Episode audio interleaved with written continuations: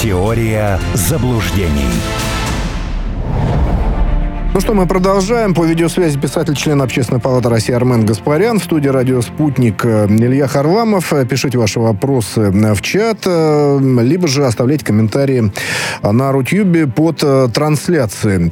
Армен, давайте вернемся все-таки к закону о мобилизации. Он принят, ну, в первом чтении, не окончательно, но тем не менее. Не было, вот обращают внимание на презентацию этого, этого закона в парламенте Валерия Залужного, судьба которого совершенно непонятна дальнейшая. Тем не менее, вот э, несколько положений этого закона, конечно, он может претерпеть э, там небольшие изменения или большие, но тем не менее понятно направление. Вот несколько положений. Ну, электронные повестки э, вводятся, значит, будут блокировать счета, уклонистов э, запрещать использовать автомобили, выезжать за границу, э, значит, возраст мобилизационный снижается с 27 до 25 лет, э, э, демобилизация запланирована военнослужащих через через 36 месяцев службы, если я не ошибаюсь, это 3 года. А, ну и э, судимые за нетяжкие преступления тоже подлежат мобилизации, и там еще есть ряд положений. Все-таки, на ваш взгляд, какой будет общественная реакция? Вот уже есть сообщение о том, что, например, в Одессе там выгнали с рынка сотрудников военкомата, да и вообще интернет э, переполнен видео, как э, реагирует публика в разных городах от Львова, я уж не знаю, там, до Полтавы на появление даже на улицах вот этих самых сотрудников. Ну, во-первых, все перечисленные вами меры и без того реализовывались, начиная от э, блокирования счетов и э, выезда за границу. Просто они реализовывались по беспределу, а сейчас они будут узаконены. И когда этим тупоголовым говорили о том, что это все прелюдии, если вы будете молчать, они сделают это законом, естественно, никакой реакции не было, потому что хуторяниус э, вульгариус – это недрессируемый абсолютно э, тип человека. Он может только скакать. Но сейчас вот э, скакать уже не получится. Потому что сейчас еще последуют уголовные дела со всеми вытекающими последствиями. Что касается этих видео, вы можете их записывать бесконечно долго. Они вообще на что-нибудь влияют?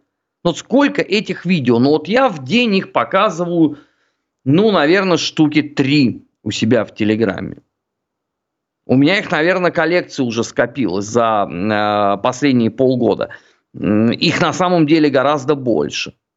Э, есть вообще беспредельные совершенно случаи, когда инвалида, эпилептика э, упаковывали, он там прям умирал. Э, в военкомате во время приступа. То есть ему даже никто там ни помощи, ничего не оказывал. Э, есть там куча случаев, когда людей избивали до полусмерти. Но реакции же никакой не было, правда? Вот мне нравится, значит, э, в Ивано-Франковске сегодня. Там какие-то женщины вышли, вышли бороться против э, значит, мобилизации насильственной, а, отбудскали какую-то женщину с ребенком, э, на которую они подумали, что она наверняка наводчица военкомов и так далее, и так далее, и так далее. Но я могу опять же их только поздравить, это ни на что не влияет. От слова совсем. И уже поздно. Эти меры надо было предпринимать несколько раньше – к сожалению, украинское общество оказалось не готово к тому, а, что а, реальность будет вот такой. Дальше будет э, просто методичная реализация. Уже есть известие о том, что в Одессе э, могилизацию проводят не военкомы, совсем даже, а проводят э, титушки, которым оплачивают это все дело НКО. Ну, потому что ветераны ВСУ, они не хотят мараться такой э, грязной и неблагодарной работы. Ну и какой результат на выходе вы а, от этого ждете? Общество проглотило все. Проглотит и это. Здесь нету ни малейшего сомнения. Хотя, с другой стороны, мне могут возразить, э, потому что э, известно, что сегодня что у нас среда, в понедельник на совещании у Зеленского показали закрытую социологию. И она демонстрирует, что более 74% населения на эту минуту говорит о том, надо принимать любые решения, любые требования России и заканчивать это как можно быстрее. потому что э, с каждым днем только хуже, хуже, хуже и хуже. Но Зеленский же на это не пойдет, правда, потому что э, это его власть и это его жизнь. Вот, поэтому дальше будет э, беспредельнее, ожесточеннее, и, к огромному сожалению, ничего мы с этим сделать не сможем, потому что, ну, не хочет думать украинское население. Ну, что вы тут э, поделаете? Если бы оно хотело бы думать, э, были бы совершенно другие результаты. Хотя бы за последние два года. А этого нету. Причем заметьте себе, что в насильственной могилизации там ряд регионов, но это прежде всего... Э, вот этот вот пресловутый э, заповедник э, Бандеровщины, он же обвиняет Россию. То есть, понимаете, то есть не военкомов, да, беспредельных, не Зеленского упыря кровавого, который никак не может этой кровушкой насытиться, а виноват условно будет э, там ведущий радио «Спутник». Это гораздо удобнее, понимаете, чем нести э, самим э, ответственность. И еще, э, коли мы эту тему затронули, я хорошо помню, как на двух последних Майданах, всего их было три, напоминаю. 90-е, 2004 и 2013. Э, так вот, два последних Майдана прыгали пенсионерки и голосили, что внуки наши будут жить точно в Европе. Ну как? Живут? Прогноз не сбылся. Почему сбылся? А, ну, в каком-то смысле, да, если только.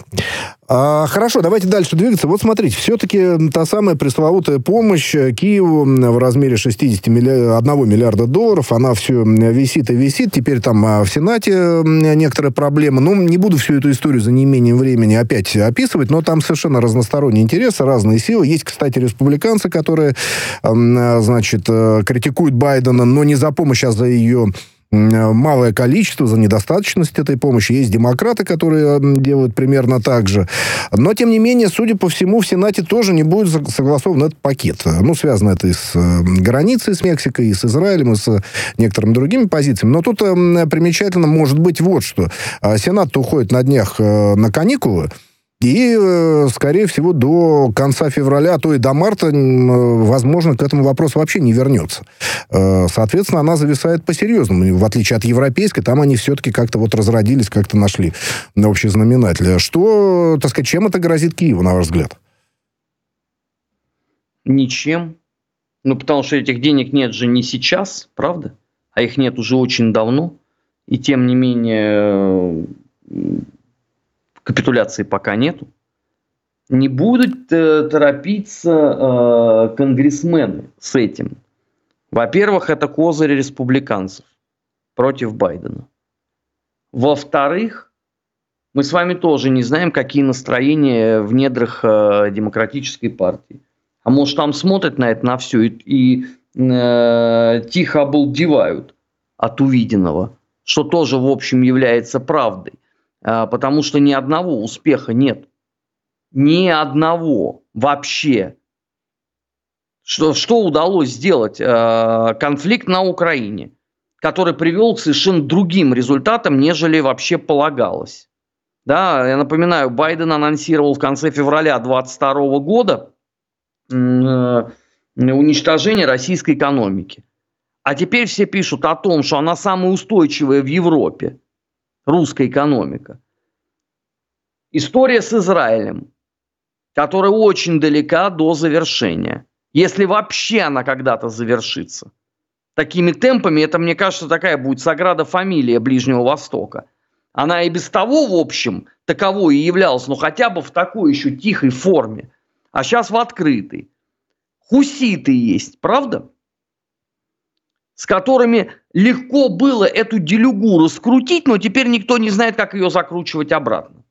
Потому что фраза о том, еще раз вы что-то здесь делаете, мы вам этот кабель перебьем. Вы понимаете, как на это отреагирует, например, лондонская Сити и фондовые рынки? Мало вам э, хуситов, вы начали грозить Ирану. Стране, у которой ну, с вероятностью в очень-очень-очень много процентов есть ядерное оружие. А теперь давайте посмотрим на ситуацию с другой стороны. А что в плюсе у Байдена? Вот что вы можете вспомнить позитивного Ну, помимо того, что э, он э, президент, который все время работает. Это говорит этот э, пресс-секретарь Карин Жан-Пьер. Вот. Э, Армен, можно вот э, сейчас она в скидку начал очень быстро думать, э, что, что, так сказать, какие плюсы. И вот вспомнил недавние публикации, но мы можем их подвергнуть, конечно, сомнению и там какой-то критике, о том, что рост американской экономики опередил китайский. Ну вот так пишут их агентства, скажем так, там более 6%. Может быть, каким-то образом Байден сам себе это будет ставить плюс, по крайней мере? Каким образом тогда при таких великих э, результатах э, Байдену удалось э, вернуть э, запасы нефти на уровень Рональда Рейгана? И нарастить э, долг до 33 с лишним триллионов долларов. Ну и, и, и дальше М- можно продолжать. Метаморфоза, да, да метаморфозы.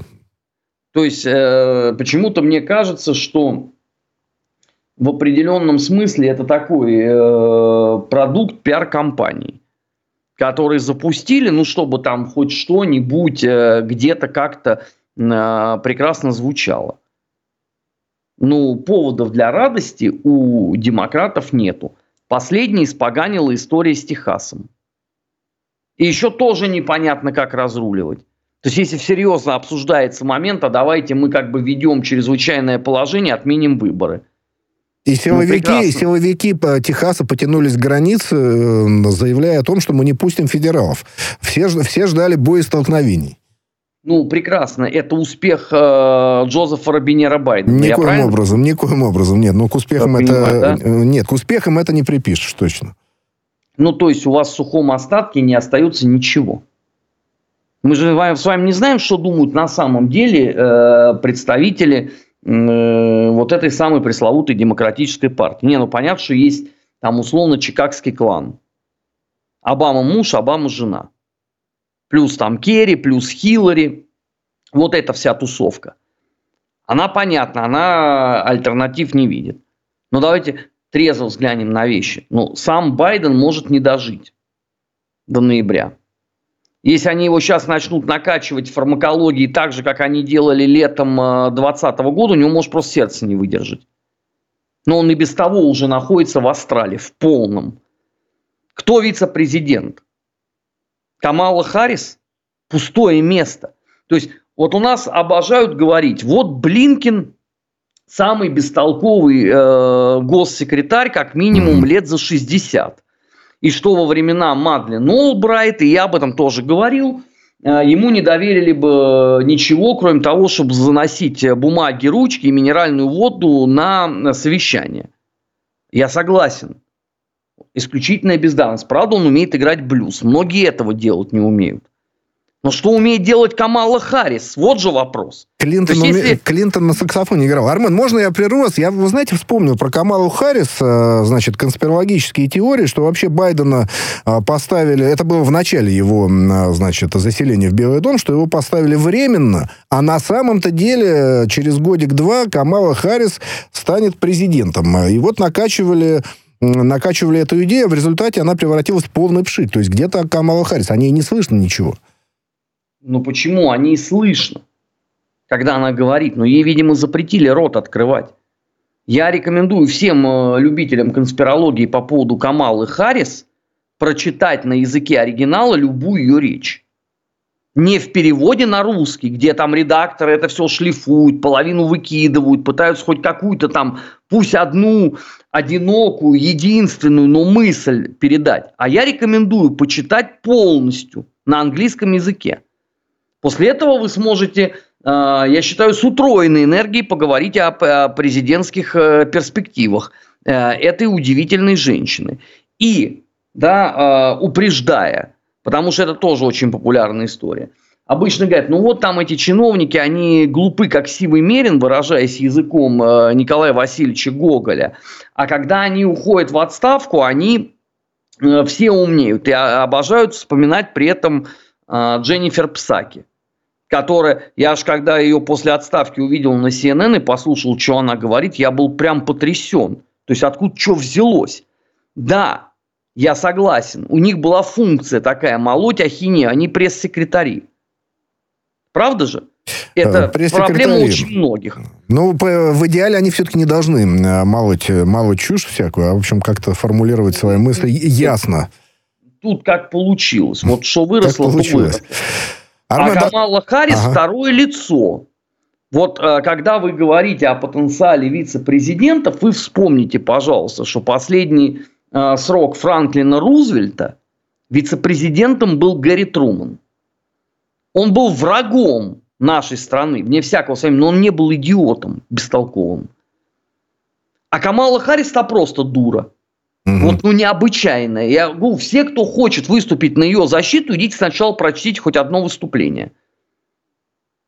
Да, надо знакомиться с первоисточниками. Ну что, у нас еще впереди несколько тем. Э, время безжалостно сокращается. Вот тут э, есть вести из Швейцарии. Пригласили Китай на обсуждение формулы мира, так называемой, которая выдвинута была Владимиром Зеленским. Там целый ряд пунктов. Ну, значит, э, тоже не будем их перечислять. Пожалуйста, слушателям обращаюсь, посмотрите. В любом поисковике все найдете. Но китайский представитель МИДа ответил, что ну, точнее, он не, не, не сказал, будет ли Китай участвовать э, в том или ином виде а, в этом форуме, но по-своему содействовать мирному процессу будет. Вот э, вопрос о том, а, как Китай может посодействовать этому мирному процессу. И сейчас что происходит? Да, была инициатива Пекина, там было, по-моему, 6 пунктов, если не ошибаюсь. Могу и ошибаться, уже много было инициатив. И тем не менее, вот сейчас э, роль Китая и вообще в перспективе. Что еще может Пекин предложить? Ничего. Точно так же, как ничего не можем предложить мы с вами. Потому что это не от нас зависит.